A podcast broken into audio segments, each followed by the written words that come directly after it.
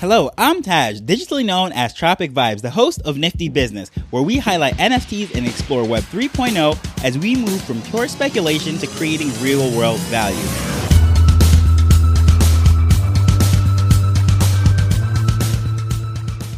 So, yesterday's episode was not very well received, not because people weren't listening to it or because it wasn't very good content, but because it wasn't exciting news. A lot of people were under the impression that this merger would lower gas fees and all sorts of changes would happen on day one that would just make this space just like Solana as far as what's going on in Ethereum. But unfortunately, that is not the case. A lot of wrongful information is being passed around, and these quote unquote thought leaders that have not even read the information that Ethereum.org has put out has just put out a lot of misleading information. So, because of this, some people might read this or listen to this, I should say, and think, well, nothing's really going to happen, and that is not good news, and it was bummer. However, today I'm going to say that is pretty good news for collectors that are in the space. This does not just affect people that are going to be down the line coming into the space, and all of those people that might have left yesterday's episode thinking that nothing's really going to change. I'm going to debunk that today and really share why it is still good news for us collectors in the space. So when the merge takes place later this week, things are going to change as far as the back end. But on the front end, as we're collecting and trading and doing all sorts of different things up front, it really isn't going to make much of a difference. We're not going to see that much of a change. And in theory, that is what they want to happen as far as switching out these engines mid flight. It was the analogy that I gave yesterday. Well, what is going to happen with all of this stuff is the impact that we're going to see is yes, down the line as they're building different things, but right away there is some good news that we really think of. On day one, there is going to be 99.95% less energy that the Ethereum blockchain is going to take up. And that is very good news for the simple fact that let's just go all the way back to the day I came into all of this NFT space back in May of 2021.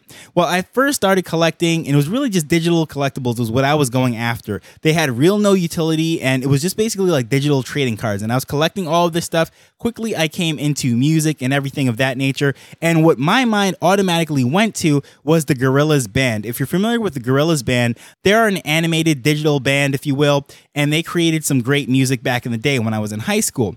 And you might be familiar with their hit, Clint Eastwood. I ain't happy. I'm feeling glad I got sunshine in a bag. I'm useless, but not.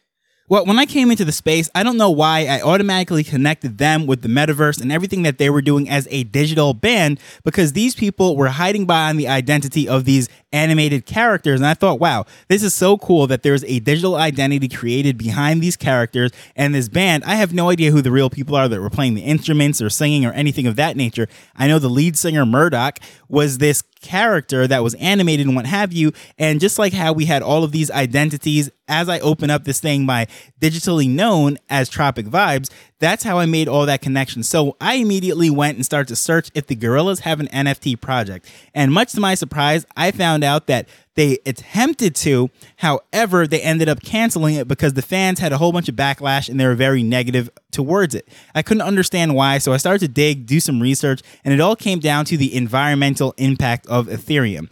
Well, at that time, and really still till this day, there is a lot of concern about what the NFTs and blockchains and crypto and everything is doing to the environment. And of course, the Gorillaz made some music that was about saving the planet and the environment and so forth. So fans were saying they're big hypocrites for coming out. At this time, all NFTs, all blockchains, and everything was painted with a broad brush, as basically every NFT that you mint or you put on a blockchain was basically killing polar bears in the Arctic, and that was not cool. So, because of this, they backpedaled. They didn't try to explain. There was no trying to explain that there's difference between certain types of blockchains and uh, what was going on and how they're going to offset their emissions or trying to go the environmental route or anything of that nature. They just basically panicked, shut down the project, and ran away. Didn't want to deal with the press. And that might seem like it is a knee jerk reaction, just completely crazy. However, believe it or not, a lot of corporations and big brands are in this same exact position because this is going out there that is saying that anyone that dabbles in this space in Web3 does not care about the environment, does not care about our future generations and global warming and you name it. It's almost like you are sacrificing everything for financial gain or maybe just fun collecting. And that is not a good look, especially for big multi billion dollar dollar multinational brands that have to really cater to the masses and really stay in the middle, not take any kind of controversial opinions or stance. They want nothing to do with anything of that nature. So, having this new thing with this network that we're going to later this week and having those emissions come down 99.95%. I mean, to the average person, they might be thinking, well, that's just crazy. It doesn't really make much of a difference. And on day one, if my gas fees aren't going down and all of that, who really cares about all that? But this is a big deal for the simple fact that those big brands and those big corporations that would not even come anywhere near any of this stuff are now going to have one obstacle, one less hurdle to get over to to invest into the space. And a lot of people might say, well, that is horrible. We don't want big brands, Coca Cola and Nike and all these other people coming in. Well, Nike's already here, Coca Cola is already here. So those are bad examples. But any future brands to come in and try to do different things in the space because it's only going to just ruin it for us. It's going to make it much more like Web 2 and it's all about the big cats, and that is not what we're trying to do here. However, this is what's going to happen. Well, first of all, once these big companies come in, it's going to legitimize the space in the sense that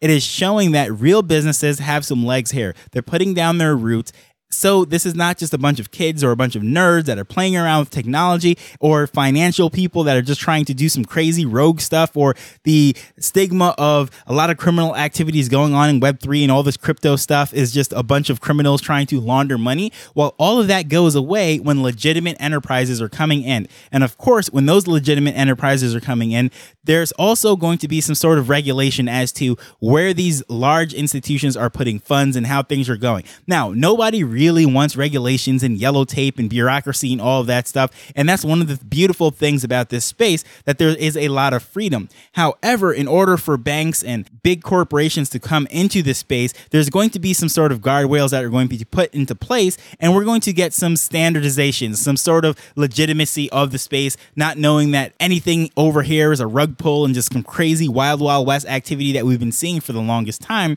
Well, what's going to happen also is once that big money starts to come in, they can put into investment and making things a little bit more user friendly. For example, how difficult it is right now to fund your wallet with crypto and how just easy it is to lose everything because the user interface is just very technical. You have to read all of those things that you're signing, and really, it's not a very simple process. Now, if you're coming to the space today or this week or very recently, you might not notice the headaches that we had to go through and all the hoops we had to jump through, say last year when we're coming into the space or what we were doing in 2021 and the earlier part of the year. It was a complete nightmare. You know, even for me to fund my wallet and get into it, it took over two weeks. It was absolutely ridiculous. But as these big companies are coming in, making investments, they're going to make the user interfaces possible apps that we're familiar with on our phone that is just easy to log into and uh, just just onboard a lot of people. And also, there's going to be more fiat payments. You know, banks that want nothing to do with crypto because even right now, a lot of times if you're trying to fund your wallet using traditional methods, say using a credit card or a debit card, some banks will not fund a crypto account. Some banks will only do it with, let's say, certain types of accounts, or they'll only do it with debit cards and not the credit cards. So there's all sorts of sort of uh, restrictions because they really look at this area as a risky area. And in theory, what they're saying on paper, anyways, is that they're trying to protect their consumers. I believe there's other ulterior motives as far as their profits being protected because at the end of the day, they don't want anything to really compete with the standard, the financial model that they're going right now. But this thing is really unavoidable. The snowball is already rolling downhill and is turning to a boulder, so they just have to adopt and either get onto the system or be left behind. And they don't want to be left behind, so they're going to adjust and want to come into the space. However, with all those shareholders, of course, the government regulations, and even limiting what sort of environmental impact they could have where they're investing and putting money and uh, carbon tax credits and all sorts of crazy things that really prohibits them from getting involved in this, a lot of that gets washed away after this merge. So that is very good news. And as more people come into the space, of course, the companies making it more user friendly and all of that, that's going to onboard new users into the space because that is a problem that we're having right now. In this bear market, the very few people that were already here are probably cut in half or maybe 70, 80% have packed up and left because after they're losing a couple dollars here and there, they're like, nope, this space is not for me. I am gone. And I've spoke about it many times.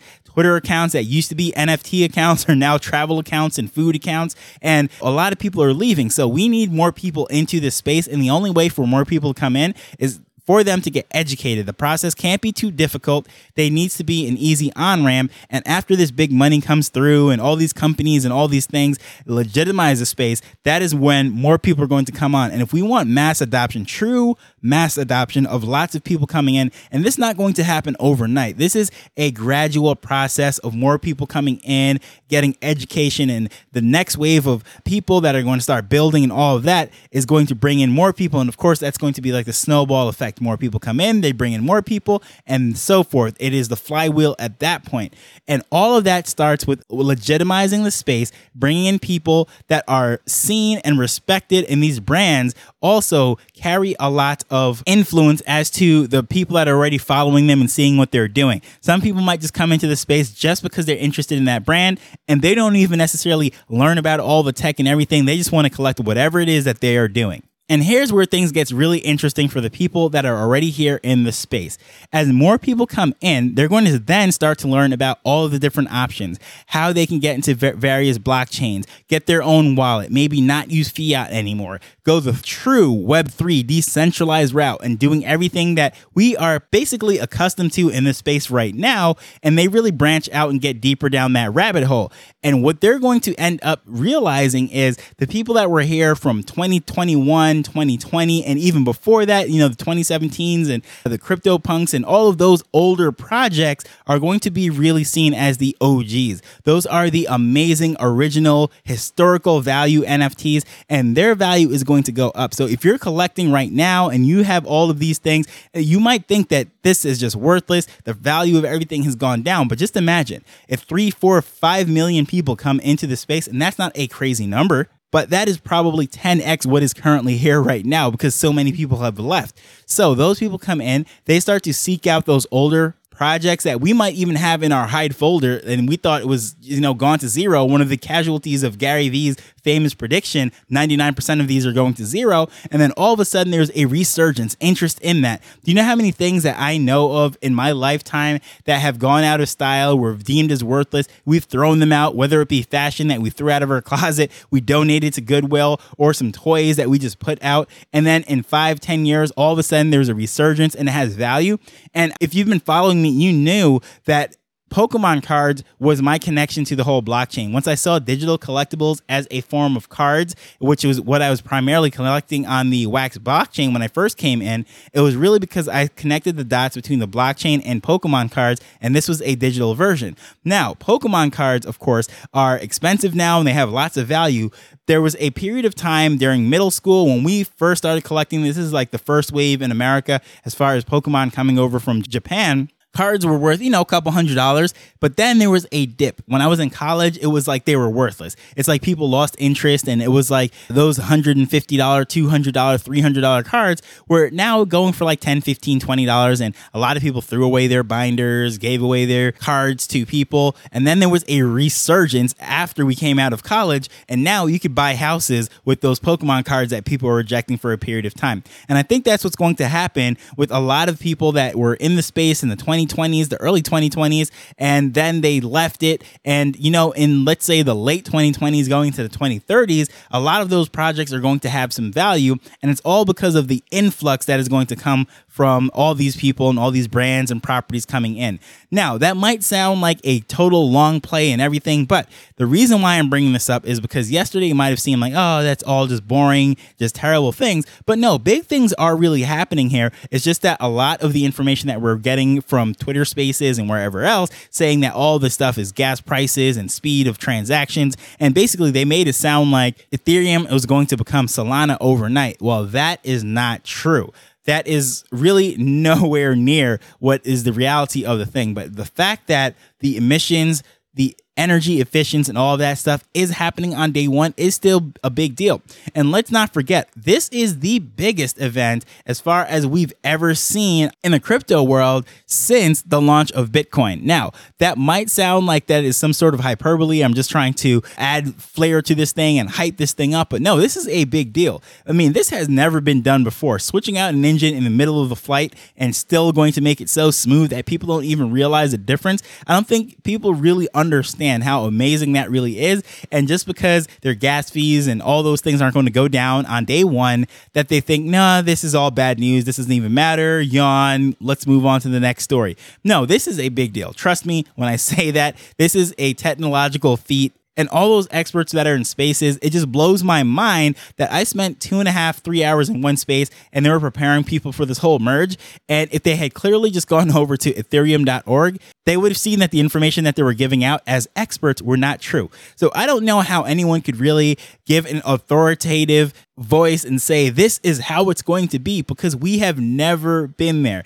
There's not a single person alive that has been through or dead for that matter, that has been through the Ethereum merge. I don't care if you were on Bitcoin from day one and you know blockchains and the Web3 and all this stuff, decentralization and cryptography like the back of your hand. You might have helped Satoshi himself, or you might be Satoshi. But guess what? You have never been through the Ethereum merge. So to say that you're an expert and say, yeah, this is exactly what's going to happen, how it's going to be, and so forth, the only thing that we can possibly go off of is what they tell us on ethereum.org, hearing it directly from the foundation and seeing what their goals are, how things have gone in the test. And then from there, all we can do is just hope for the best, hope it is a smooth ride, and see how it goes. So, with that said, I am still excited about this whole thing. This is a big deal. Hopefully, yesterday didn't rain on your parade. And let me know is this good news to you, or is this just seems like just more of the same old boring from yesterday? Please feel free to let me know at Tropic Vibes on Twitter or using the boring email address in the show notes.